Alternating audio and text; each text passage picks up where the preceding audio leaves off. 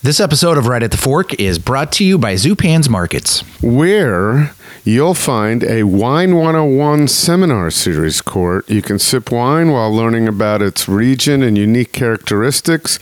Each ticket includes a tasting of six wines, artisan cheese, and charcuterie plate, which coming from Zupan's, you know that's going to be good. There's one, let me see, there's Sundays at 2 p.m. at Cellar Z on Burnside, July 10th. Rhone Valley, Part 1, August 14th, September 11th, October 9th, and November 6th. I'm going to leave the actual wine focuses open for people to go to zupans.com and see what those are, but you got to buy your tickets.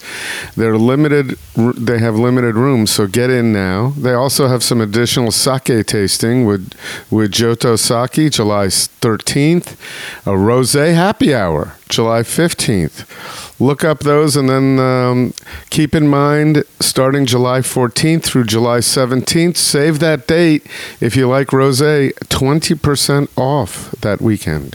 Very nice. Rose is very much a, a summertime wine, right? I guess you can drink it year round, but it feels very summery, Chris. Yeah, I think so. It's refreshing, and of course, comes in all sorts of varieties. And and there's sparkling, and there's still, and uh, it's may as well take advantage. And and, and Zupan's wine department is second to none. All of their so. departments, Chris. We've been talking about this for some time. So whether it's going in for these wine events, or going in to maybe stock up for your Fourth of July barbecues, or just your summertime barbecues, the uh, meat departments, the fish departments, the produce departments, they really can't be beat They've always got uh, great things on sale. Uh, they've always got the sausage of the month, which is always delicious. And uh, you and I are just huge fans of, of buying our meat at the local Zupan's. I'm also a fan of pulling out my camera and Instagramming the produce department because it can't be any more beautiful. I have some other markets that I go to closer to where I live, and it's just not the same thing. I was thinking of it yesterday.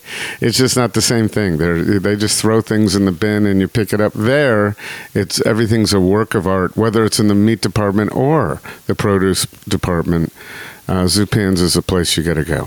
Three locations to serve you. You've got West Burnside, McAdam, Lake Oswego, and details always found where? Zupans.com.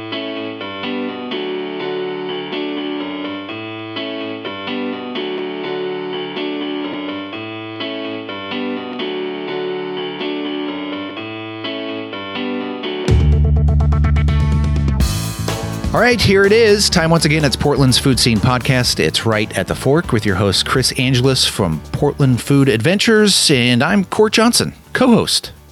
I, was going to come up with some additional uh, ways to, uh, you know, set myself up as co-host, Chris, but I, I, I, I've been lazy. No, I don't think it has to do with laziness. I just think that uh, that's that's what you are. You're the great. You're the best co-host in the business, my friend. Wow, thanks. it's it's been great doing this. How long? Are we, this is we're on our I always year. reference it, but I just can't believe how fast time goes. You know, we had two lost years there, so the ninth year is really net seven. Right. Um, it just seems like that, but um, but we're I think we're kind of out of it now. So. Um, I hope so. I hope we don't return to the whole COVID thing, but we're looking for good, positive stories on the podcast. And it was a little difficult over the past couple of years. And, you know, many of our. Um, many of the stalwarts of the Portland food scene are gone. I was explaining to some friends the other day. The Paleys are no longer the, doing business as the Paleys in Portland. As a matter of fact, they're moving. Um, I don't know if I'm allowed to say if if if a private conversation should be public as to where. I'll check with Vitaly and Kimberly, but they're leaving Portland. Yeah. They have decided where they're going and they are on their way. And in fact, we started chit chatting a little bit about a trip, a PFA trip, Portland Food Adventures trip, to where they're going so we can bring people to them and have him once again cook for people, which, you know, they did for hundreds of thousands of people over the years in Portland, and we'll get, we're going to take, I don't know, 10, 12, hopefully, people to them to have them showcase their new environment. Uh, so that would be down the road. We'll let people know that. But my point is, they're closed. You know, David Machado. Some of my favorites uh, episodes and places from years past. Scott Dolich. Um, you know, John Gorham, uh, they're gone and they're about to open RBC in Bend coming up in July. So that's exciting that the people who had so many restaurants in Portland and served so much joy over the years are now going to be doing it in Bend. But that brings us to our current episode, which would be Michael Gibbons, who is the proprietor of Papa Haydn, two locations in Portland that have been become hallmark spots. Um, a place that for years we would always go for dessert. Um, but they also serve great, great food as well. That isn't just dessert, and I think they want to know that. This episode is really fascinating because it goes back many years on how Papa Haydn was started and how it has survived through the pandemic and still doing really well. And on top of that, um, I got to I've gotten to know Michael Gibbons uh, over the past couple of years. He was a podcast listener and he contacted us, and um, one of the nicest guys in show business. And uh, this episode, I think, will be very fun for people to listen to and to refresh the concept of going to Papa Haydn because in Portland, we're always looking to Eater for the next shiny thing or, or Gary the Foodie's Instagram. What's new? Uh, and it's you're not going to see Papa Haydn on there, but you're going to hear it on this podcast.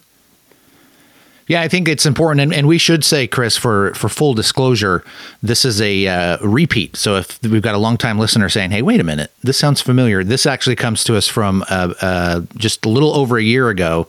Um, so we're doing a classic episode as we head into this holiday weekend. Um, so that just so everybody has a point of reference. This is a conversation you had with Michael a year ago. Right. He was, in, and speaking of Bend, he was somewhere in Central Oregon. I he identifies about where he was with his father, and uh, yeah, it was it was um, nice to catch up with him. It'll be nice to catch up again. So, Court, how do we segue quickly into what I would like to tell people about, which uh, I know how to segue. How was your meal at Ringside? Uh, you know, I, I, went to ringside for the first time in a couple of months. It'd been a little harder uh, to get there with the with the girls and the family because of the end of the school year. But we went this past Thursday night, and it was awesome. It's just as uh, it's everything you, you love it to be. The place was a bustling, um, and uh, man, I I normally don't do this, but we'd been talking about it uh, a little bit. I can't remember why. I think we were talking about one of their meal kits, but they have the steak butter and I know you're very familiar with the steak butter. So when I got my my steak, even though it was probably going to be perfect by itself, I thought, oh, okay, I'm going to try a little steak butter on this thing. I was slathering that stuff on everything. Did you put it on the onion rings, or was it too late? Those were. Uh, I, th- I think by that point uh, I had well. We, there were plenty of onion rings. I don't. I did not slather them on the, the onion rings, but I'll have to make a mental note to do that next time. Yeah, ask for it ahead of time. No, I, I just don't think that's a, the way to go with the onion rings, and that's why I asked. I, was, I was humoring myself. Oh, gotcha. At this I've, early hour the, the, the again, their steaks are so great. Again, typically you don't have to worry about anything, but just you know, if you, I was just looking to mix it up a little bit, and man, it was good. But uh, definitely an enjoyable night. If you know, kind of kind of to your point of you know places that don't always make these lists that have just been around forever. Ringside is definitely one of those um, places. However, the last couple of months, if not last year, Ringside has kind of gone back into those onto those lists that you see on like Eater PDX. Because they've because they've sustained yeah. the restaurants that have sustained so many years. Well, they Ringside seventy five.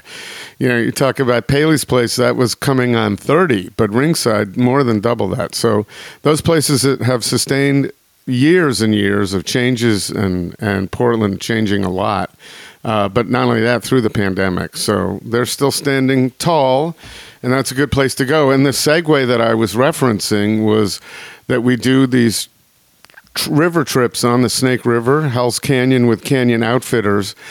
Fantastic trips uh, with George and Lynette Hauptman. Another episode people could reference here that I think is great, and we'll probably run that as a classic episode too. Um, but we've been running these trips since last year. We've got them again this year. So I'll be eating Jonathan Gill's, Chef Jonathan Gill's food from Ringside in August. That is sold out. However, a fantastic opportunity has arisen.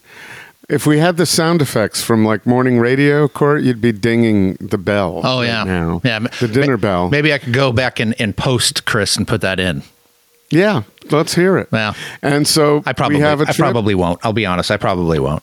Yeah, I know, but like, ding, ding, ding. There we I'll go. do it. So, July 17th with Lyf Gildersleeve and Eric England from Flying Fish. This was previously sold out. It sold out last year, and uh, it's fantastic. They serve their fish on the river, and Lyf is a fishing beast. Watching him fish um, and hanging out with him for uh, a few nights on the river is a really special opportunity. It's what we wanted to do when I started Portland Food Adventures.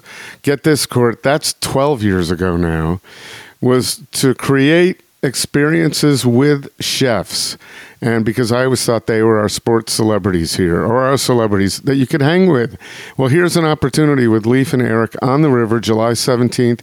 We have two spots that are on consignment. People who have already paid for some of it, deposits, and then found that they couldn't go. So we just have those two, and we'd like to sell them as a pair. So get on that. Call me if you'd like. 503 314 4221 or go on uh, the Portland Food Adventures website. Check out the trip. There's a link, there's uh, a page there describing the itinerary and all the costs. $2,050 per person. Really special opportunity. It's glamping. They set everything up. All you have to do is show up, and you got to bring your own alcoholic beverages if you want. But other than that, it's fantastic. We also, while you're there, check out our trip to Sicily in September. We have a very small group. We've we've gone through the pandemic with having that almost full and then back down and then back up and back down a little bit. That's the way things seem to be. So I got room and give me a call on that because I also even have a little financially financial wiggle room on that uh, given that there are deposits in play. Um, so um, I urge anyone who's ever thought of going to Sicily, this trip is fantastic. So there are two opportunities. And if you're interested, we're also doing the third iteration of Basque Country Spain with Javier and JL Canteras and also Andre Barnes, their fantastic server, to um, Bilbao and San Sebastian and many parts in between next April for the third trip because the other two have sold out. And we thought, let's just do this again. And we are. So get in because Urdaneta has not promoted it yet. So, and it sells out. So, um, here's a, uh, an opportunity for Right at the Fork listeners. Thank you for indulging me, Court, and all our listeners. But I do view these as public service announcements. They're great trips if you have the time and the resources to do them. Yeah. No, we the, the PSAs. Yes, PSAs for PFA. But let's get back to the um, the business at hand, which is our podcast, and Papa Haydn and Michael Gibbons. Run it. Right at the Fork is brought to you by Zupan's Markets. Unsurpassed quality from the best meats and wines to local baked goods, fresh flowers, and an extensive craft beer selection. Step into Zupan's and be inspired for your next meal. Food loving customers as well as local chefs know that Zupan's is the place to find the very best Northwest bounty in Portland, West Burnside, McAdam, and Lake Oswego. Local and family owned for over 40 years. Zupan's Markets. Ringside Steakhouse. For over 78 years now, Ringside has been providing the best in steaks and has been the home for the beacon of great hospitality in Portland. Now featuring dining in their updated dining room and al fresco in one of the nicest outdoor dining spaces in the city.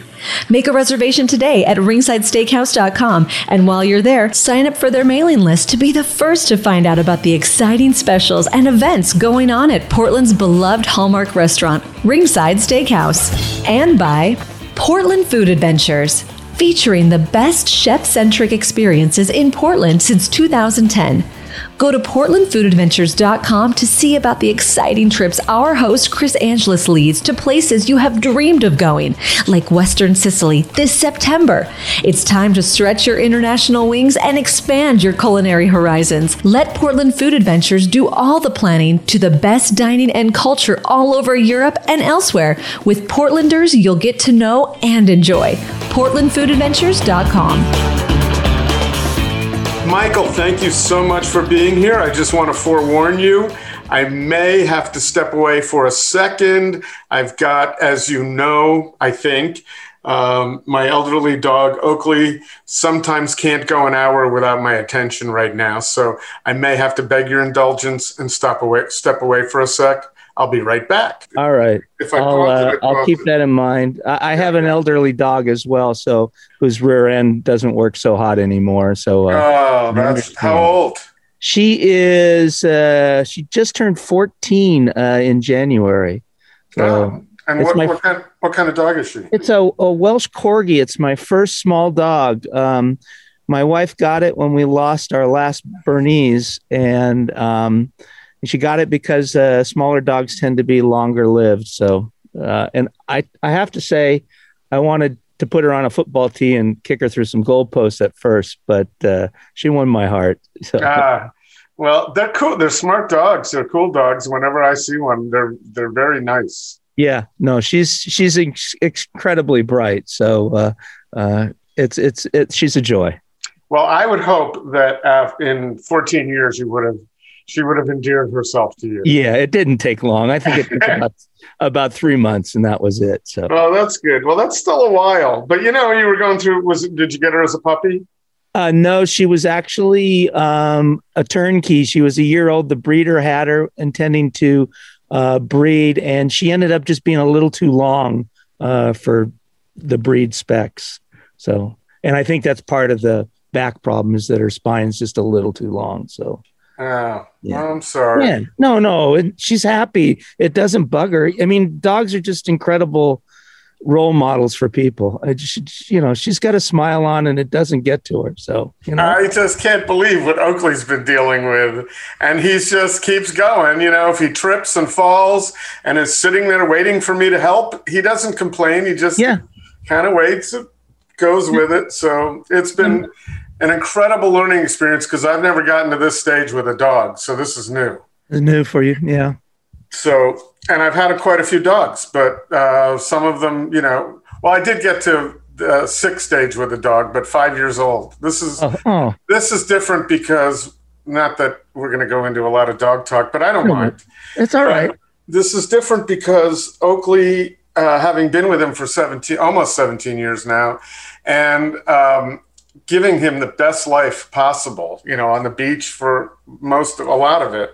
Yeah. I'm feeling like I'm not feeling a lot of grief yet, but also because I got Kodak, that was part of the plan. Yeah. And so I'm really celebrating if, if his last day is tomorrow or next week, I would know that he had a great life and I know the end is coming. So I've had a chance to know, you know, yeah. I'm going to grieve. It's not like yeah, to, to kind of brace yourself and and and also um, it's a nice it's a nice opportunity, like you say, to reflect uh, back on the time you've had together and the things that you shared. And I, I, I like the younger dog. I figured that's what was going on when I saw Kodak join the join the pack, and because uh, we did the same thing with our Bernard um, Porter, uh, we got a oh like when Porter was about uh, five years because the average lifespan for Berners is you know eight to ten, um, mm-hmm. and so we got George, uh, who was a female, and uh, uh, they were they were great, and it really helped a lot. And then having George after Porter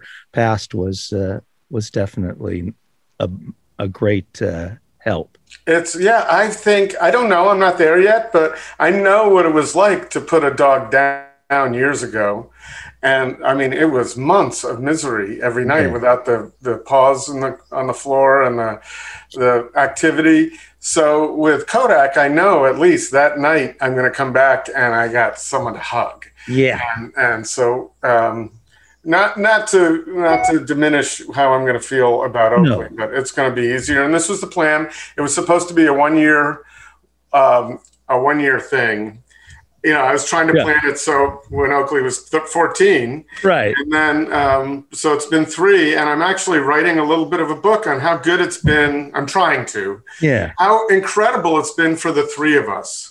Um, the the transition because I never wanted two dogs, so Right. I was against it. So anyway, that's that. Okie smokes. Oh yes. So listen, I find it amusing because when you sent me back pictures of you and you mentioned your gray hair, Yeah. uh, yeah, I didn't I didn't picture I was going to see you know Neil Young. Uh, yeah. Sorry, I didn't mean to No. immediately put, but but you look like someone who went to Reed College many years ago.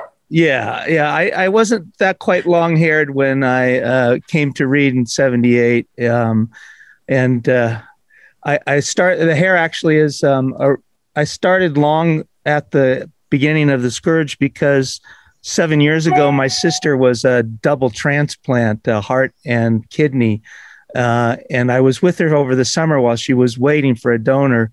Uh, and I told her I wouldn't, I'd grow my hair and wouldn't get a cut till she got the heart and she got it right before Christmas seven years ago, and uh, I kind of liked it. And I, I- didn't have it that long, you know, just about above the shoulder, kind of t- top of the over the co- collar, uh, and I kept it that way since. So I hope you keep it. I think it looks great. It looks great with the hat. The whole look is going on. You there got, you go. and I'm also getting a, a. I assume it's Portland. A Portland weather report. It's sunny there.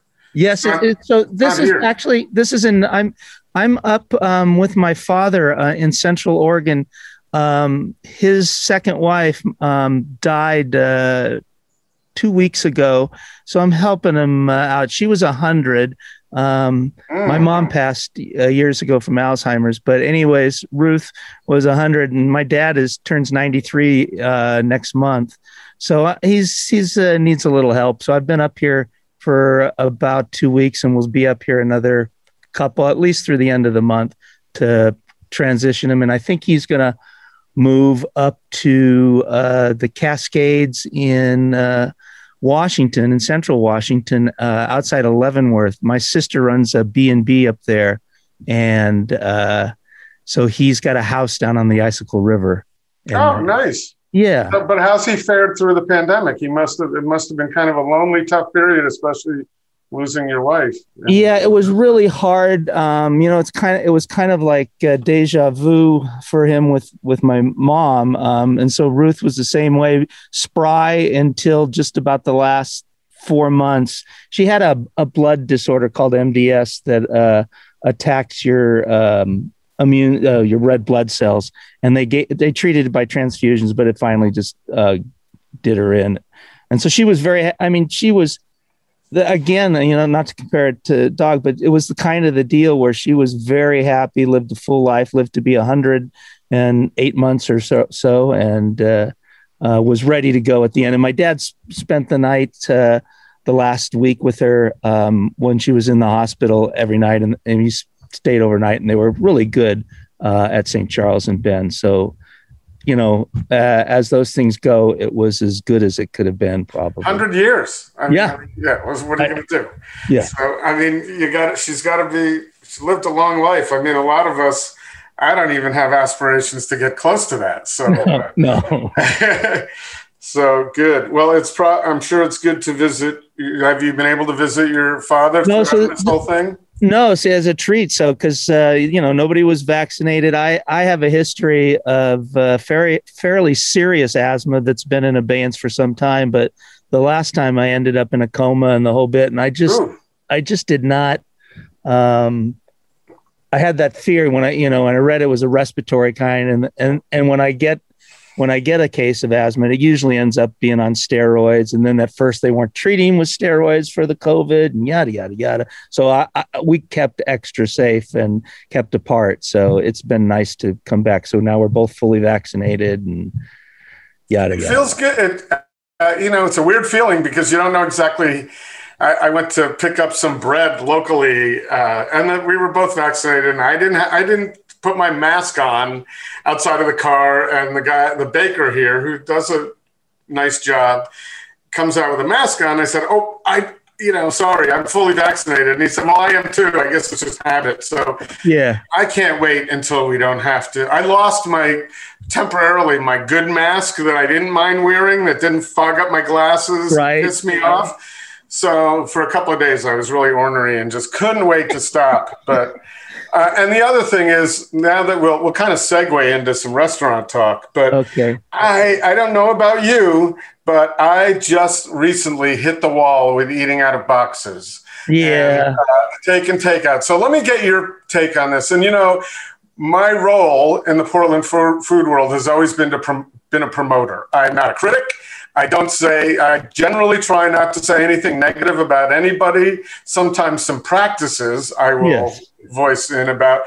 But let me ask you this because I feel guilty about voicing this, but on the other hand, I feel it, and I'm sure I'm not the only one. So the other night, and I, uh, the other night, my girlfriend and I were looking for, you know, what's who's open, which is hard to find, who's doing outside dining because we had last uh, Saturday night an opportunity to go out. And then I saw some meal kits at places that will re- remain unnamed. And I've yeah. done meal kits. Right. But it's a hundred bucks for two. And then I just, it just hit me that, you know, it's good for them. They're trying to make a living. I understand that. But what's missing in this equation is when I go out and I spend a hundred plus or whatever I spend, what I like is the opportunity to sit down and have the hospitality experience that you mm-hmm. all work so hard to give us. Yes. So to sit down, be waited on, I don't have to clean dishes. I can eat off a nice plate with some nice, hopefully some decent silverware, nice glasses, everything. Yeah. And but so I don't really I understand why this is what it is, but as a consumer, I've hit the wall with paying that same amount plus a 20% tip to bring it home and eat it cold out of a box. I'm missing. Right. So, and you can tell me this as a restaurant owner. Why isn't, I understand everybody's got to make up some revenue they lost, but why isn't the fact that the restaurant isn't open? So there's no front of the, not much front of the house staff to pay you know, you don't have to pay as much, a dishwasher as much. You're not washing as many dishes. No. Why isn't that? And maybe you're not doing it. I don't know, but yeah. why isn't that taken into consideration? So that hundred dollar meal kit isn't fifty because yeah. it's not the same experience. All right, no, rant over. Go. Yeah, th- well, that's our price point is right around fifty, uh, but more ba- sort of back on just principle of the thing. I mean, we struggled for a long time with is there a way to replicate or um, account for that missing gestalt of, of hospitality? Uh, and and right. the best we came up with were um, little treats for the next day kind of deal, whether it's just a, a truffle or a, a macaron, uh, that kind of thing. And that really doesn't make up for it. As far as the cost, I think we're fortunate. Um, I own my buildings. Most places mm-hmm. don't. Um, so the fixed costs, um, aside from the labor and the food uh, and those other ancillary things, are pretty well fixed. So I, I the price points got to stay the same. When you when you talk about a good year being like four percent on the margin uh, mm-hmm. in normal times, that it that's I think that explains the the the high price. I don't want to say anybody's gouging. They're trying to just make up for. I don't think they're gouging. I, no. I, yeah, I, yeah. I said they're trying to make up, but here's the, here's the equation. It's been over a year. Yes. And I just hit the wall with it. I'm like, I'm so tired of eating out of boxes. So from a consumer standpoint, I'm like, well, wait a minute. You're getting not you, by the way. I, this was not your restaurant. No, no, yeah, yeah. it was another one. But the restaurants are getting PPP money, so they're getting some compensation. They're getting Correct. some relief. They're, in many cases, they got rent relief, uh, not continued, but for a few months. So I just, I'm glad, I'm really happy if someone can sell a hundred dollar meal kit without yeah. cocktails. That's great. But I personally just, someone who wants to support everybody but can't afford to do that for a mediocre, less than mediocre experience. The food, I've always said this before the pandemic food is great, but I personally, one of the reasons I started my Portland Food Adventures is I liked the really cool experience I could have in a particular restaurant. And I wanted to share that the, sh- the ability to converse with the chef and and just the service aspect. It's not the same just to eat the food. It's no, just, it's not. And, and I, I just recently was was talking with my dad and, and my wife about that. We went um, last week. There was a nice day, and we ate outside up here at Black Butte Ranch. And um, it's like I think they have seven or eight tables. Um, and of course, it was still during the there was no indoor dining, and you know the, the sir we had a, a, a trainee, um, so and she was nervous as all heck.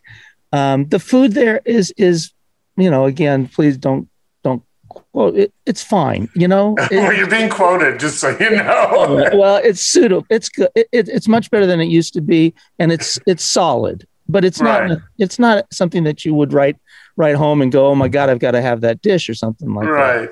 that. Um, but but we started out fairly early. My dad's, uh, you know, he he starts around. He has his martini around five, and and is done with dinner around six, and is in bed by seven thirty or eight. But, anyways, there were two tables on the patio, and we sat. And when we left, the whole place was full, and it's the gestalt, right? It's the whole thing combined. And and we didn't interact with anybody. My dad saw somebody, and they said hi and all that.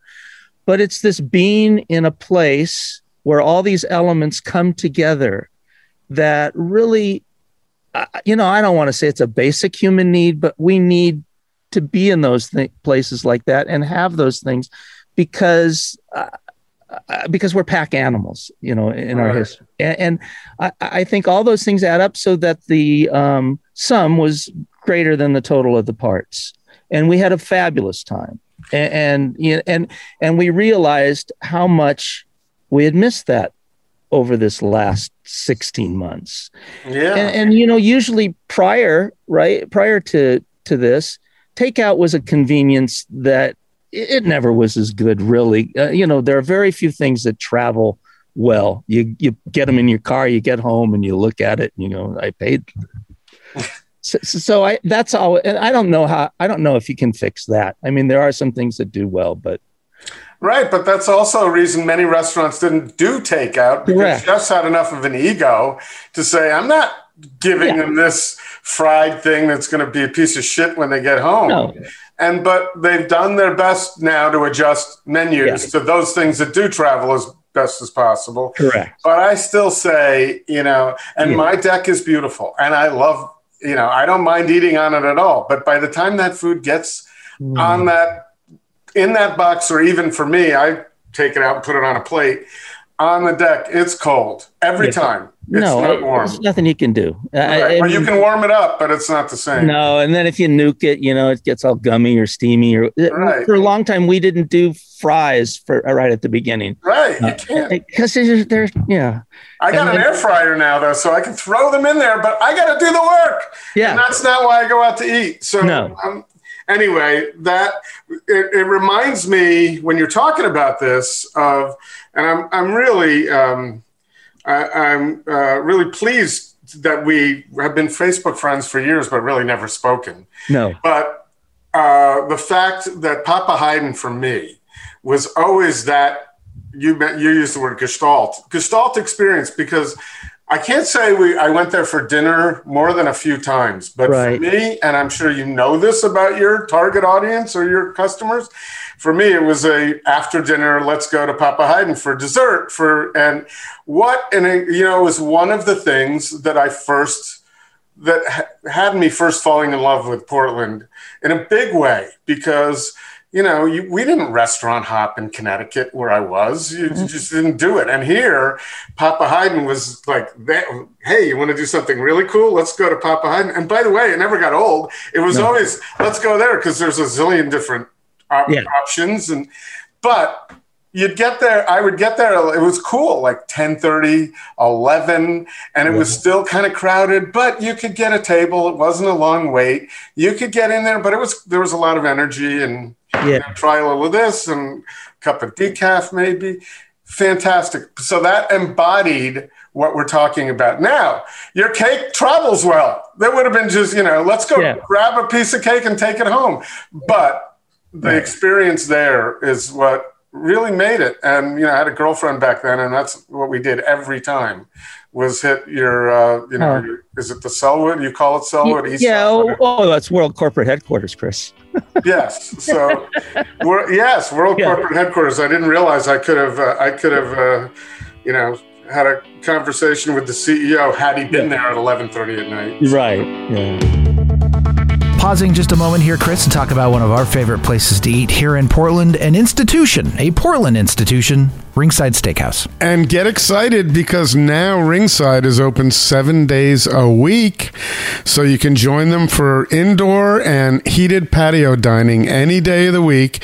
The hours are Monday through Thursday, 5 to 9, Friday, 4.30 to 9.30, Saturday, 4 to 9.30, and Sunday, 4 to 9. So everything's close to the same, but go on Ringside's website to check out the updated hours and, of course, uh, see about their prime rib three course $48 special that is moving back to its historic Monday.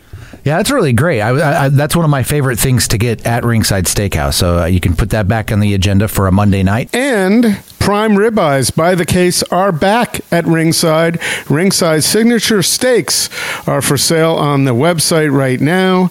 Uh, they're available for pickup on Saturday, June 18th, which is Father's Day weekend. Don't forget that. Mothers other people and fathers. And Chris, we should also point this out. Not only can you get their great steaks, but if you love the way Ringside seasons their steaks, you can actually pick up the Ringside signature house seasoning as part of this. So do that I as well. Some Ringside steak salt that I had from a, a, pack of beautiful food that I served at a party at my house uh, not long ago, and that Ringside salt, the the, the steak salt that yeah. they provided, is going to last me for a couple of years. I assume it's going to be be good for that long. Very nice. It's you great. Can, you can put it on steaks, chops, chicken, and your vegetables. Why not? So make those reservations on the website. Check out the hours on the website, ringsidesteakhouse.com. you sent me your bio, right? Yes. And it's pretty cool. You know, you were uh, started in the business in Los Angeles and ended up here in Portland at Reed and I didn't see where you became owner of Papa Haydn, right? You were working there. But the question I want to ask is you don't mention in your bio anything about dessert. It's not in there. Well, uh, I, I, I'm a, I'm I'm the everything that's not sweet. I'm responsible for. well, yeah, but no, you're but, responsible for. Yeah, you, own the restaurant, so yeah, no, no, no. Along with my wife Evelyn, who who was the head baker, and oh, go ahead, yeah was a head baker for a long time. Um, and uh, the story starts with her sister and uh, and her brother-in-law Jeff and Heidi Van Dyke, who opened up in '78 uh, at the East Side at our Sell- Sellwood location. And Heidi and Evelyn had grown up well in East in East Germany. Uh, their parents were put in prison for three years, trying to get out to Berlin back in the day before the wall came up. And so they were raised by their grandma then. And then finally, her parents got out of prison, got to the West, uh, and Evelyn and Heidi had to stay behind uh, before they could join them. Anyways, in West Berlin, Evelyn was 16 and Heidi would have been 14. Her mother, their mother, had bad experiences in the war. And as you recall, West Berlin was surrounded by East Germany and by the Russians. Mm-hmm. She just she just could not do it. They had a small little bakery in Mariendorf, uh, kind of out near where uh, Tempelhof was. Anyways, uh, dad came across, started working for Franz Bakery, uh, bought a house. That they all came over. So the inspiration, Heidi and, and Evelyn went to PSU both got masters in fine arts. Heidi in textiles. Evelyn's a sculptor. She has a piece in uh, Laurelhurst, that big stainless steel abstract piece, Triad. I don't know. It's down by the, if you've seen it, that's hers. But, anyways, Heidi and Jeff start this little cafe because um, you know make a living making weavings and textiles and mm-hmm.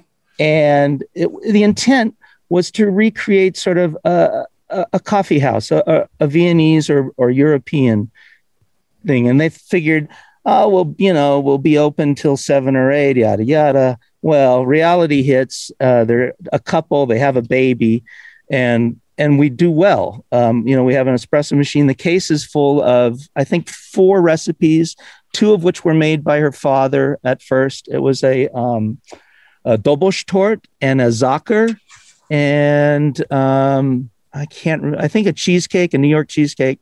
Anyways, they need help. They asked Evelyn if she wouldn't mind helping out for just a year. Mm-hmm. And that's 1978.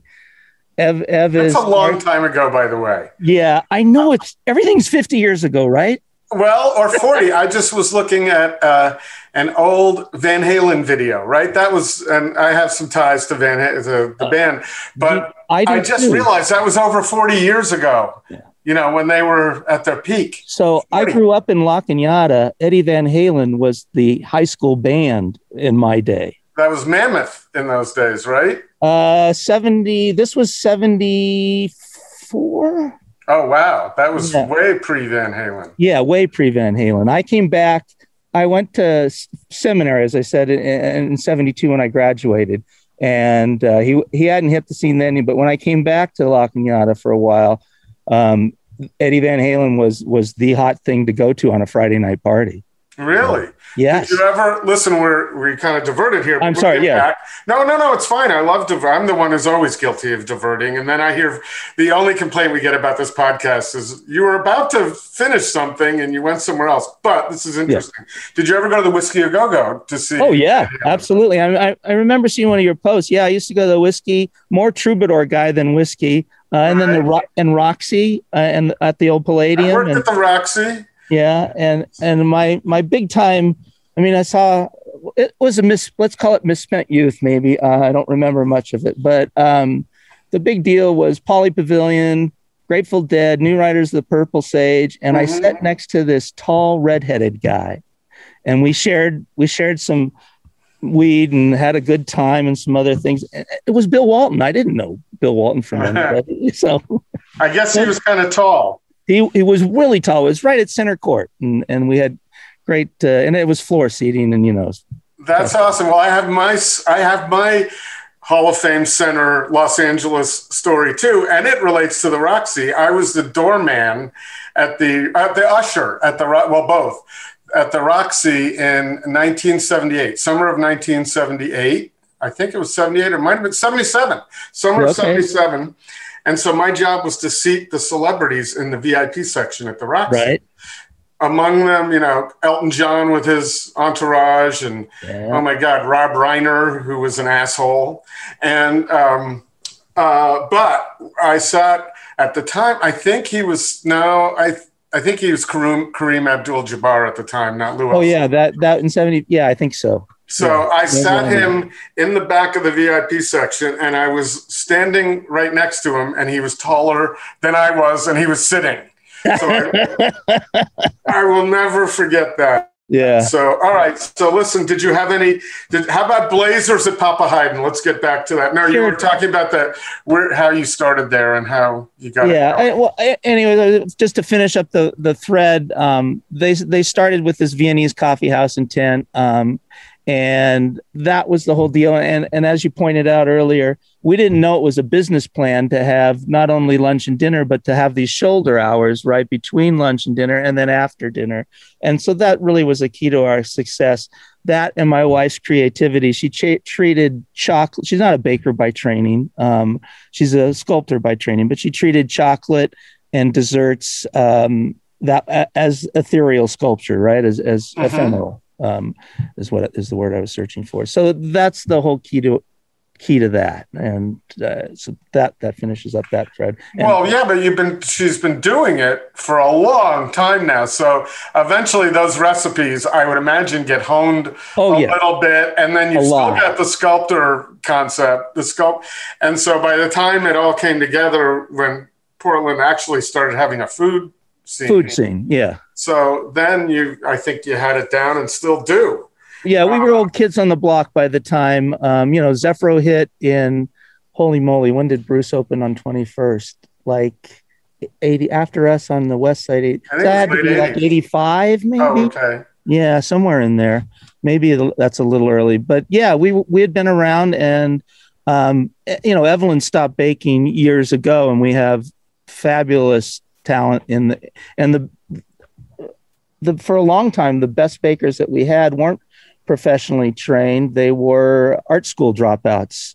Uh, and that kind of deal. And Fawn Hosey, who still lives out in Helvetia, she was a key person. And our current baker, Risa Milas, uh, grew up in the deli business and down in LA. And yeah, anyways, so well, um, that's that's awesome that you don't, you know, in a day when everybody has a lot of chops, that it, that wasn't what it took, and you know, and that's what you hear from a lot of um, restaurant owners and chefs is some of the best employees are those that are moldable.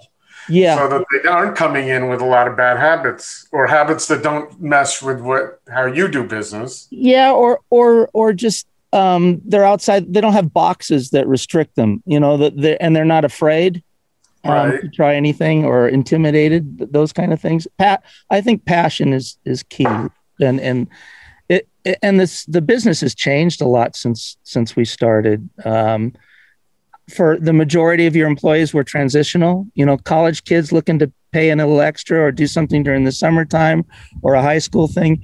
And as the economy has gotten more Banana Republic like, um, and I don't mean the store. Um, yeah, no, there's two ways to go with that. When I first said that, um, it, it's become more of a, a, landing and ending place rather than a transitional place, and, and so um, it, it's it's just a different environment, and part of it's because we're cranky old people, and you know, you kids today, kind of stuff. But uh, but you do.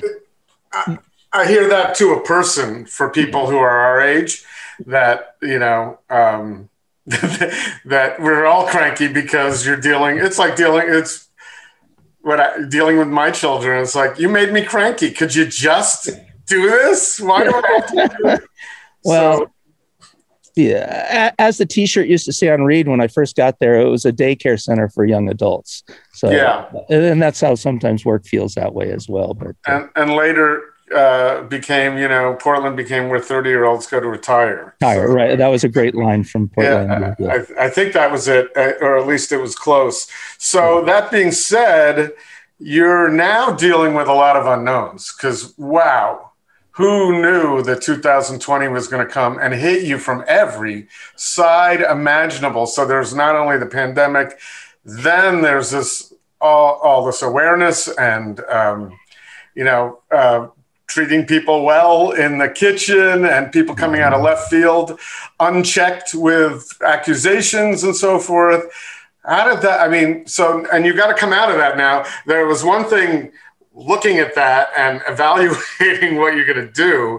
Now, right. well, now you got, now that you're going to be busier and I don't know more whether that, that micro, call it a microscope or telescope is going to be on everybody as much. But how are you going to deal with that? Well, we, we deal with the way we've really always dealt with it and try to treat people fairly and honestly and um, transparently. And I think there's some good things that are co- going to come out of this. Um, and I think we might see um, a better uh, pay scale and equity in terms across the board in the restaurant, especially back of the house, front of the house. Mm-hmm. Um, you know, being in the business long enough that the imbalance between front and back just got totally out of whack. I mean, when I started, um, I think minimum wage was somewhere around 585 and and the only people who we've ever paid minimum wage to were uh, wait staff um, because they earned the money in tips and I had cooks and bakers at that time were like 12 bucks an hour, you know, so more than double uh, and probably on par with uh, waiters' tips and and that. Well, that that just got whack, and and I think one of the things that's going to happen out of this, and it's we're starting to do it, is to bring those things closer to an even playing field, and then um, our average wage right now, um, because we're able to share tips, um, is somewhere just uh, around 20 an hour. Not not quite for some and a, and a little more for others but that's that's the mean. And i and and our goal is is to have both sides be on the same so it end up somewhere around 24 obviously somebody's taking a haircut and it's front house. There they had it really good for a while and and i do don't want to um pull the rug out from them, uh, but also uh, that sort of uh, halcyon golden age where really through no um, desert of their own, uh, pardon the, the unintended pun, um, was a boon to them, right? I mean, people were earning 35, 40 an hour, even more. I saw a figure the other day. This was never us, but for Puck at down in LA, he, he had staff, wait staff earning 100 a year, 100, 100K. Oh, I've heard a little, some of that around Portland too. Yeah. So, so that, that's not fair. Um, you couldn't do anything about it for a while. Um, the Bureau of uh, Labor kept us from uh, sharing tips as we wanted to. Uh, uh, Let me just point out, just in case, because people will misunderstand anything these Yeah. days or Yeah. use things in context to their advantage. When Right. you say that's not fair, you're saying in relation to the back of the house. correct. You're not just thinking your employees shouldn't be doing. No, no. I, I'd like to give them as much as possible and, and, and still have uh enough to have sent my kids to college, et cetera, et cetera. And all. Yeah, no, I, I, I don't mean it that way at all. I just meant in terms of kind of equal work, equal pay. Mhm. and, and why should somebody who works um, four hours earn as much as that other person working you know 10 hours or 12 hours. Over a hot stove. Yeah, yeah exactly. And and I- i'll tell you just a little aside. So when we first started we shared tips with the back of the house uh, dishwashers um, and pretty and and that went on from like 78 till we opened in 83 to about 84 when we let go of a, a front of the house person um, who turned around and said she was forced uh, to share her tips with people who and we ended up paying a goodly amount to in back wages almost a quarter of a million bucks uh, because we had been sharing tips with all those people Mm. and you know so so our intent from the beginning has been pretty much and the and the dish pit is the worst i mean that's i think all a lot of people in the industry started there and realized what um what a job that is You know, the irony is, as I hear you, is I'm sure you would, if you were going to outlay a quarter million dollars, you wish that would have gone to the back of the house. correct You know, all those years. That was your intent. That was why you got into the the pickle. correct correct so So anyways yeah, I, I do i do think we're going to come out of this with with that evening up a bit um you know and um over the next five years. And then we'll make we'll offer um front of the house staff commissions uh on x over you know we'll increase we'll take the tipping share over um a baseline of sales and then decrease it. So they the more they sell the more they'll keep. I mean because after all it, it is hospitality. It's a special kind of of sales but it is sales. That that's that's what the business is. Mhm. um, and it's a craft and you, you know i'm sure you have places where you go you who you've struck stricken up struck struck a relationship with a way with a service staff member and that person makes makes your experience even much better and you know, interestingly enough, that's why, in many cases, that's what brings me back. So the awesome food may, yeah but there are places where I like the service so much. Let's go there and have them take care of us, which is again right back to my original comment, which is what you like. So, but on the flip side, oh my God, there are so many, and I'm going back, you know, pre-pandemic, but so many front of the house people who aren't worthy of Correct. those kind of numbers that you're talking about because they don't know what they're doing. I've never waited a table in my life, but I've sat at a number of them. So it doesn't take a rocket scientist to figure out, wow, there's a simple thing they could have said or did or not said um, that would have been great. And so service that's, why- that's why I think you're what you're talking about, some sort of commission base, makes a lot of sense because those people who really don't have a clue right aren't, to aren't going to benefit gonna- as much as Correct. people who do.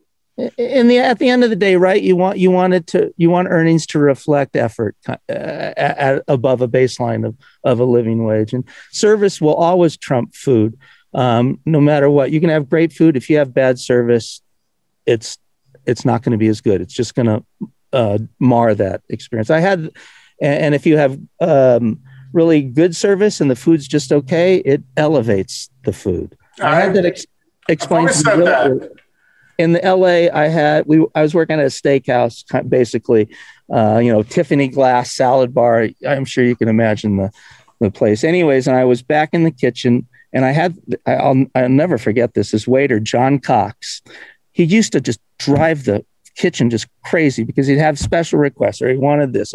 And what I didn't see because I hadn't been out in the front of the house yet was he was really trying to please the customer. And one night it, it, it got so bad. He had this prime, we used to do prime rib, and all we had left were the middle, and which was rare, medium rare, and rare. And the way you would cook it back up is to dunk it in the uh, jus for just a brief little splash uh-huh. that would uh-huh. take the red color away. It really wouldn't change the texture. Long so so we do that, and he brings it back, and he says it's not well done enough. They cut into it. Can't you put it on the throw it on the grill on the uh, we had a wood burning grill. I said no because the thing will come out like a piece of rubber. And we we fought once or twice over it and finally i put it back i dipped it in the jus slapped it back down on the plate turned around and the next thing i knew i had a piece of prime rib up against my face my ear. And uh, so so i'm like you know either he goes or i go. And i talk i talked to the owner that night and he said look what you don't realize is there are 20 people in john's section out there who are as happy as campers no matter what you do. So we worked it out. And and and it really hit home is it takes more than just the good food to to make a happy customer. And I know this isn't important in that anecdote, but the fact of the matter is, if anybody likes prime rib well done, yeah. they don't give a shit about rubber. No, they're, right? They're already in. They're they like it that way. Exactly, and and you know you're back there. Oh, this is my food, and I don't want it. right. No longer. Right? Yeah.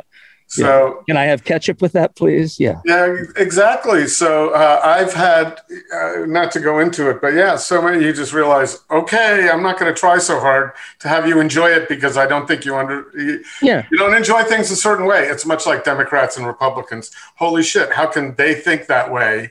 But some people think that way about certain types of food and how you know i go back to my father what do you mean you don't like brains how can you not have you know Well, some people don't. That one I can It's a big tent. To. It's a big tent. There's room for everybody. Exactly. So, you know, one of the things uh, you alluded to it indirectly before, but one of the things that you haven't had um, going for you over these last, you know, since I think around 2003, 5, 7, when the food scene yeah. started going on, is you couldn't be the next shiny new thing. No. You could be for people coming into town like me, like, holy shit, look at this. Yeah. But you weren't, you're, I don't know. I'm sure you haven't been featured on Eater very often. No, you know, we get it when icons of Portland or, you know, places that uh, um, haven't died along with the dinosaurs kind of thing. Um, so, but, um, and, and, and you know, I, I wouldn't be honest if I didn't say there was a little bit of, you know, what are we, chopped liver? Um, right but but uh, somehow um, those years we've built up a, a, good brand. We have a ton of regular customers um, and people who come. Uh, and what I'm also noticing is our our clientele has expanded. Um, and you know, before we would get um, all my Hispanic folks were back in the back of the house. Now I have successful second generation who are actually, I guess, third um, customers who are Hispanic and come in with their families. Um, and so I think we we do fine. You know, we're n- we're not the only kid. When we were when we hit um, 23rd, um, you remember the mo- Gus Van Sant's movie Drugstore Cowboy? Yeah. Uh, so so like we were we were the only restaurant on the block. There were still some dive bars um, and boys and girls aids. It was it was a I guess transitional neighborhood at the time, kind of.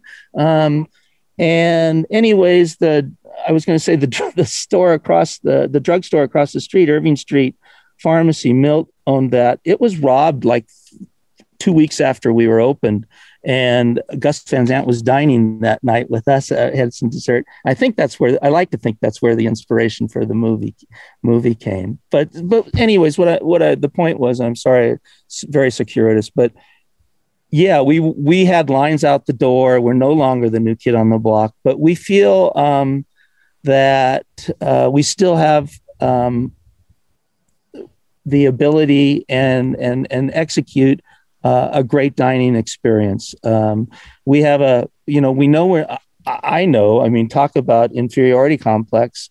Uh, I think our food, and I think Elmer Santos, our executive, is one of the best, if not in Portland. You know, I'll put him right in the in the top five, but he doesn't get that recognition, and and it doesn't because we have we're known for our desserts, but uh, we do have what we like to call the full meal deal, where you know I think we can uh, provide an experience equal to or on par with a lot of other restaurants. We have a great wine list. I have great aperitifs. We have appetite. You know, you can do the whole thing there and and have a and spend two and a half hours, or you can come for 20 minutes after the theater or a quick, you know, or pick up something on the way home. So it's a I, I'm I'm grateful and we remain extremely grateful to um, be in such a marvelous place as Portland and and we raised our kids. We've employed thousands of folks over the year. I have a, a MacArthur Fellow over uh, as one of them. We have lots of people who've bought homes and work, you know. So all those things make me feel good about what we do. And I still love to cook and I love to eat. And, and I do think that, as we alluded to earlier, this gathering together um, is just somehow taps a taps a root, taps something really in your soul or your spirit. And, and it, it, is it necessary? No. Um, but here in, in today's society, I think it provides uh, an oasis, right? You know, the Hemingway, it's a clean, well lighted place. You know that story. Mm-hmm. It's a, it, and, and that's exactly what we try to provide. Well, it goes way beyond stuff. Yes. Now, we've all we all try to provide some security for ourselves and our children, and you know the good things in life. I consider the good things in life those experiences. Uh, yes. Th- those experiences. Yeah. Do I like a nice watch? Yeah. But no. I think more important, I could give up the watch and just have great friends that I can get together with, and yep. I think that's more important. So I want to ask you because you just mentioned it. Do you still love Portland? Yes and no. It's, it's I, um, I, I, think we're in a very transitional phase here, and we'll see what happens. Um, I think uh, put on my you know political science hat. I think we have a poor form of government in council government, um, especially even more so since they um, unregionalized, since they're at large now. Um, and there's no executive with any power. Um, and we've had a succession of poor leadership for a long time. And uh, to be clear, I support the majority of the social agenda out there that would be called left. Um, but I also realize that uh, from a small business point, uh, and I think any small business has, ha, you know, the dividing line between success and going under is is pretty fine. Um, and I think a lot of small businesses are being taxed um, beyond their contribution financially um, to support that social agenda and the big big boys so to speak get away um, without their um, same sort of per capita taxation right? Right. So I, I, I think i think it's it's um it, we, it could go a couple of ways and and you know um but we're willing to stick with it. And, uh, you know, I, I, see warning signs. I see Kurt Huffman, another Reedie, uh, you know, trying out Lake Oswego out in the burbs with the food court. Uh, and I, you know, I talked anecdotally, I talked to friends who are looking to move and that kind of thing. And, you know, when you start adding up the corporate activity tax, you, Port, Portland tax now is da da da da. You know, I mean, I'm now I'm now I'm sounding like, hey, you kids, get off my lawn. Um, well, Yeah, but then where there's that part of the equation, but then as a business owner and a resident, you start to wonder where is what good are my tax dollars doing when it, Uh. when you can't even walk down the street? No, it's So- really bad. Yeah. So i there's taxes. If they, if you felt you were paying exorbitantly high taxes, but you saw gardens and tweeting birds and people all over the place, uh, like you do in Scandinavia, yes. um, then you would then you might feel differently about those. But correct. you know, I know uh, my I guess I'm not going to get specific, but I have good friends in the business who, one of whom, two of whom are out of town right now, and it was like, yeah, how much we paid in taxes and what we did for this community, and Yeah. and you couldn't even you couldn't even get a cop down to the down to take care of vandalism. No, it's it's it's re- you know it, it, that that part. I think it ain't over yet. Is I guess, it- and we, we shall see. Um, you know, uh, Uncle Donald uh, wasn't uh, the the be all and end all. He wasn't the cause of this thing. He was the symptom, and uh, that just his being defeated. Thank God. Um, is not the end of it. We're still in the middle of all this. I mean, after all, nationally, what was it? 70 million people voted for that clown. Oh, Uh, a- a- a- and, you know, um, here in Portland, we tend to think that, I don't know, we talk about the bubble. Uh, It's definitely a bubble. You know, you don't have to go any farther than Gresham to to see right. that. Well, yeah, and listen, I I some of my best friends. I don't know. I don't ask any longer if they're Trump supporters, but certainly Republicans over the years. I had to, you know, figure out how to find common ground, and did. You know, I love those people, yes, but this is this is a little different. And, It is. Um, but I don't know. You know, I'm still wondering. I don't know, but I'm still wondering why people are still vandalizing. Still, I, to I this don't get day, that. I don't get that at all. And I don't get why the city can't do anything about that. So, Uh, I agree. Uh, I, I could, and and that that's definitely. I mean, every time I see this, you know, we have a good neighborhood uh, association, and you know, a direct action thing, and you know, you get nervous, right? And that's a lot of, and and you know, I, I'm not. You're not. You can't. You're not equating um, cops shooting people with a brick in your window. The, obviously, those are on two totally different com- uh, planes and yes you can your insurance covers it but at the same time it's not only your livelihood it's your staff's livelihood your da da da da da da and at some point, we have a society of laws. And yeah at some point, right, they're not the same thing, but throwing a brick, brick through the window night after night after night, that's wrong. And something Yeah. should be done with it. So, and and, and you, yeah I I agree and you know I mean the best the best thing would you know for all those people if they would start arresting those folks and and rather than making them do time make them clean it up right. right you know and or put put them for uh, in uh, you know whatever it's i i don't have any solutions that it's but it you you it gets very frustrating um to basically see hands tied or or tw- thumbs being twiddled while ro- and, you know i don't want to exaggerate it because it's not rome burning or that kind of thing um but it is It's as close as we've ever seen. yeah, yeah. It, it's gone out. It's it's it's um beyond all all all the pale of of uh, what they're what the what the intent of the pro and that's a distinction. The protest is one thing. The vandalism is another thing. And I don't necessarily think the same same thing is. They're not connected, right? Right. It's it. The, Well, they're connected in that some people are taking uh, advantage. they- of- yeah, correct. of- They're of using it as saying cover. this is connected, but it's It's not. it's, well, if it whether it is or it isn't, someone's Yeah. gotta someone's gotta point out the difference and take care of that. So- yeah, that's that's the point I was making. and then and then take the heat if there's a problem on that end. But still, I think uh, for the good of society, um, those things need to be taken care of. All right, enough Yeah. of that. Yeah. So let me ask you this: So you've generally, you know, stepped away from the business. Your son and you've got some great people running your restaurants. What what is it?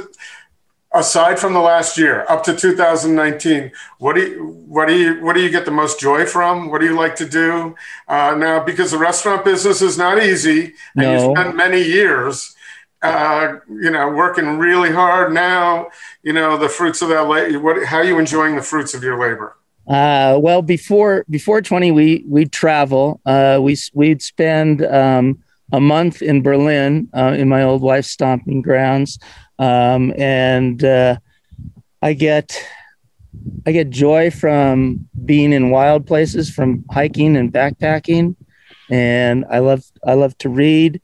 Um, my wife's an artist. She she likes to fill our home with uh, lovely lovely things and and garden. Um, and we like to just keep kind of um, our fingertip on the pulse of the business and stay out of the out of out of their way. Um, so tho- those things are are nice. And I like to play tennis. Uh, you know, I just all the things you do before you get too decrepit to do them anymore. Um, and theater and music, uh, we support that. And so, you know, I, I, I we're we're very fortunate to um, have made a good living at this and to be able to enjoy that.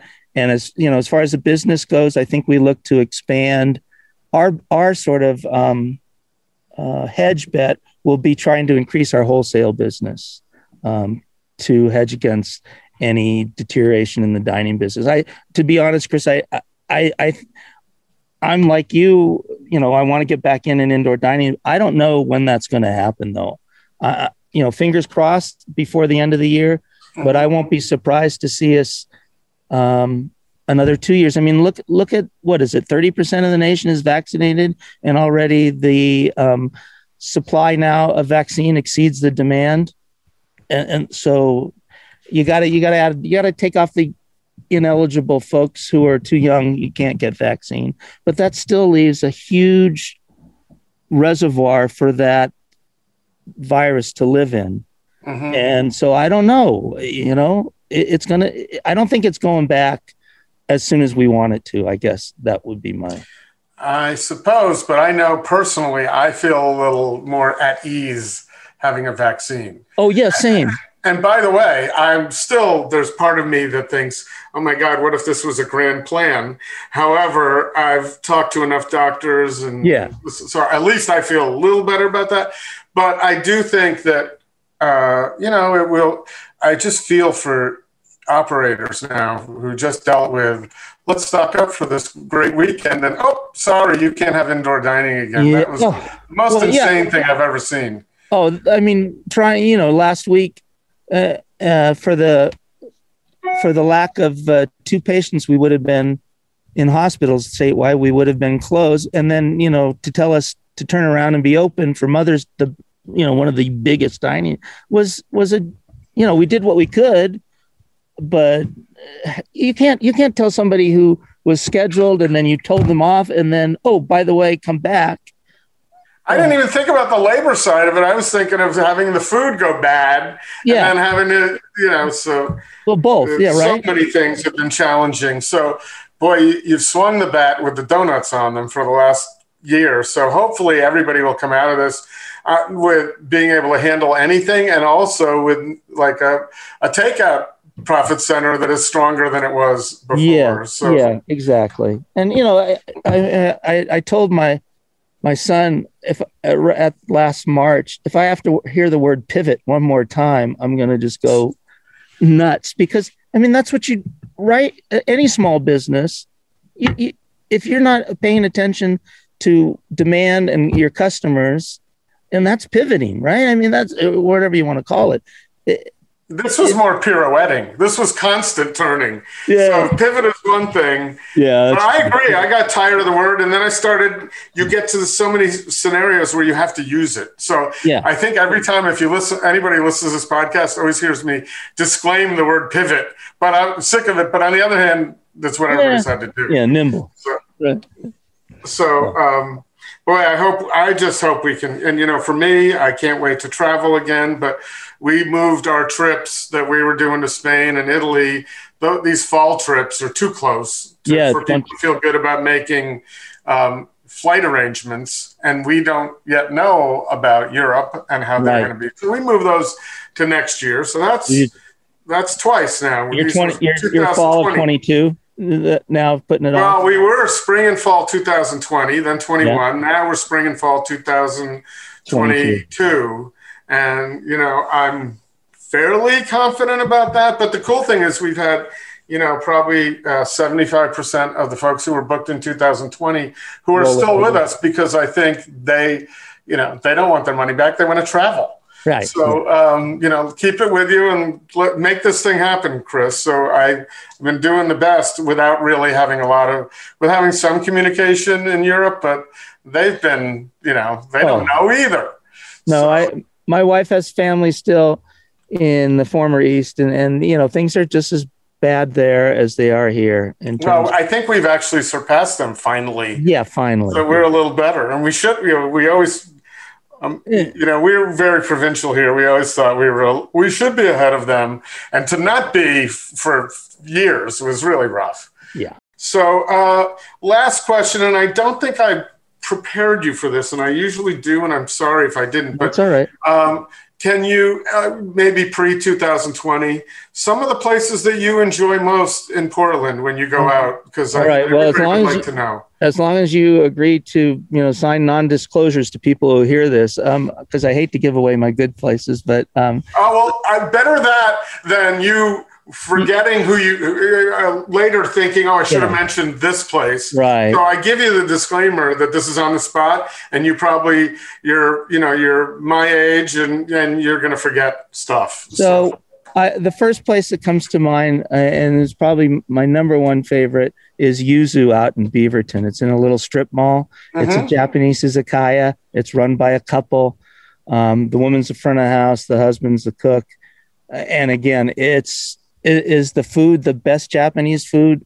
No, it's bar food. It's izakaya, but it's prepared with love and it's served with love. And I I never go away unhappy or uh, nothing but being um, more than elated.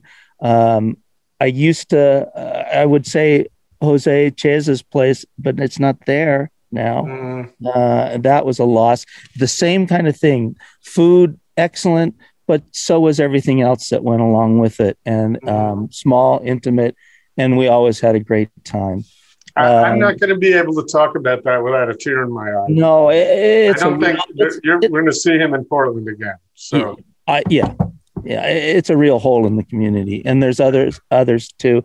And then kind of like just sort of, I I like uh, um, Michael's uh, sausage uh, Italian style uh, sausage combo sandwich on Sandy. It's been there for years. dude, Yeah, and I was sad when I stopped in last year and I heard he passed away. Mi- Michael passed, but um, the gal who used to um, run the front with him is there. Uh, yeah, Michael Zoikich was a, a one, a sweet, generous, one of a kind. I mean, yeah, no, no way I would have worked him. That help wanted sign never went down. the window. but the sausage he made was just fabulous, and they haven't screwed that. So that's a great. Did you, did you ever get have a conversation with him about food carts and you know how Portland had changed? Yes. Oh, Oh, yeah. god, that was so fun. I loved. I did. I love that guy. I love to stop in Yeah. and uh, just his. He was so passionate about what he served. You know, Yeah. right? Everything had to be perfect the way he wanted it, and so right you know and he pickled his own jalapenos and you, the whole Right. from from soup to nuts kind of deal um and then i'm trying to think i guess th- those come off right at the top um and i haven't been out that much lately so Well, that's good. oh i oh I, I i love um what's the italian place on burnside um it got written up a few years back Luce? Lucha, yeah, Luce. That I I like that too. I, I I've never had a bad bad time there as well. They have a great eclectic uh, wine list. Their Sicilian wines are really nice. And, Well, there's a guy, John John Taboada, who's been, you know, he again, he's not. It's hard. He, he did that. He found a way to be shiny for a little Yeah. while after having Navarre for so long. Right. Navarre was the first place that I hung out with regularly, aside from Papa Haydn. I think I discovered Navarre first. Okay. And you know, is Yeah. that talked about much any longer? No, we were just by there the other night, but it was busy. It was good to see. So Yeah. um, so so those are some, and, yeah. and then I love Gabriel Rucker's place, but everybody who doesn't, right? And, and right, Who, there's a lot that you. There's a, a lot of places out there that are hard not to love, and Yeah. and they're good people too. So, you know, the restaurant could be great, but if the people aren't so great, then that Mm. takes the luster off of it. And Gabriel is just a Gabriel and Andy and everybody there. They're just they just do a great job. Yeah, they do. I agree. Canard, right? I'm sure you've been to Canard. Oh yeah, yeah, no, I, yeah, So yeah. Canard even more than than Pigeon because Pigeon was too hard to get into. But uh, right, and yeah. Well, Pigeon might be easier. I just heard. Do you? uh I just ran into Brooke Jackson Glidden of Eater the other night. Yeah. Coming out of Langbaan, which you don't have to make a reservation for now. You can just go there. can you? I didn't yes, know that. you can get right in. So talk about spoilers and Yeah, And, there you uh, go. Well, now there's going to be a line for reservations. Well, I don't think I would love to think that we fucked it up yeah, on this podcast. yeah, I don't think that's necessarily going to be the case, but maybe a few people. I hope. But yeah. I'm, I, it's, I'm going to be there, and um, so uh, I refrain from asking questions because I it's tempting to say, "Have you been here? Have you been there?" It's Yeah. always tempting. I don't want to do that because I don't know if you've been there, and Right. uh, th- then it becomes what I like, which isn't what this is all about. So. Um, I appreciate. You're a baseball fan, right? I am. Uh, unfortunately, I'm a Dodgers fan, and and we're not. For Doing, this week, it's going to change. I know, I know it. Yeah, I am a big time baseball fan. Uh, and and I, so, what are your earliest baseball memories? Um, my dad worked for this company called American Cement, um, and so he got the boss's tickets, which were behind home base. I think it was the second baseball game I ever went to, and uh, we went with my sister and my dad, and we're watching the game, and all of a sudden the smell just of burning hair, and and Groucho Marx was behind us, and his cigar ash had lit my sister's long flyaway blonde hair on fire. So I remember that. And then Who's got Groucho Marx memories? This is this is a you're a legend just having the memory generationally. no one's else no one's gonna have that. and and then I I tried to convert my daughter to um, baseball early on, and I took her to a a, a Dodger game. Uh, since then, she's confessed that the only reason she went was for the ice cream and the little plastic helmets, and she really. But anyways, the first ta- time I took her, I had um, a friend of my sister who had season tickets at Dodger Stadium behind the Dodger dugout, and it was against the Phillies, and I think Jerry Reuss was pitching. Um, anyways, a huge brawl broke out.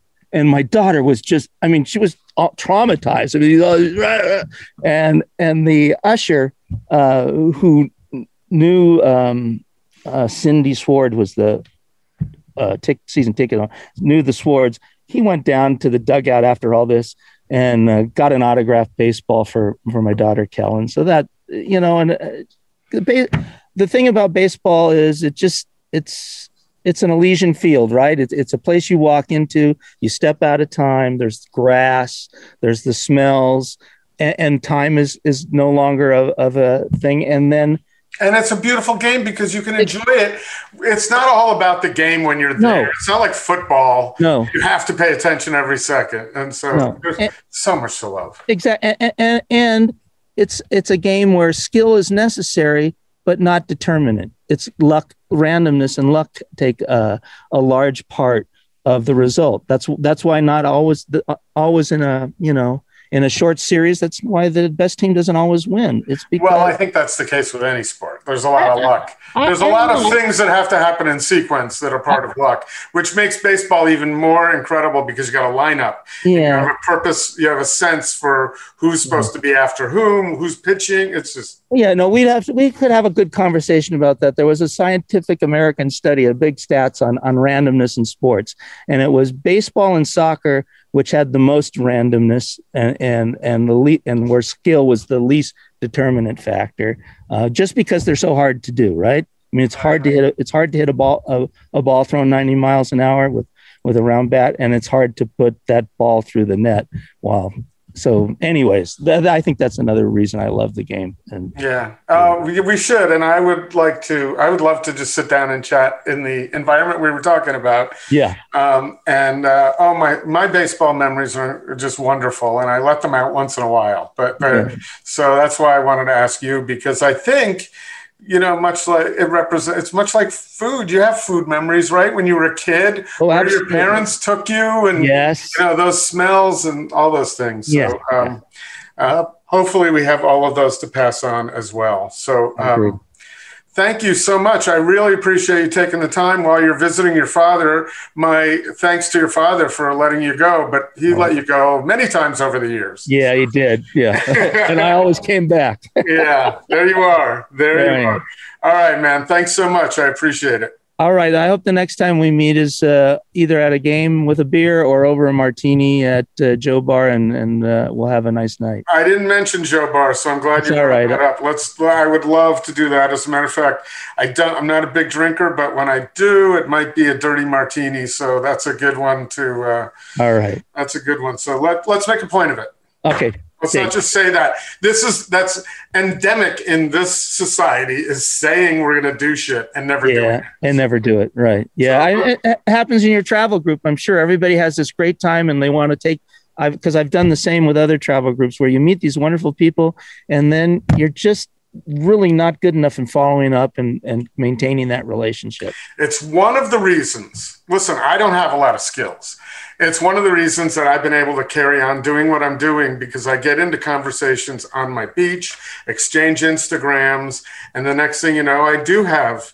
Yeah. Uh, I've met so many people because I talk, and and I do. And one of the things is I do stay in touch. I actually run a just started. It's so awesome.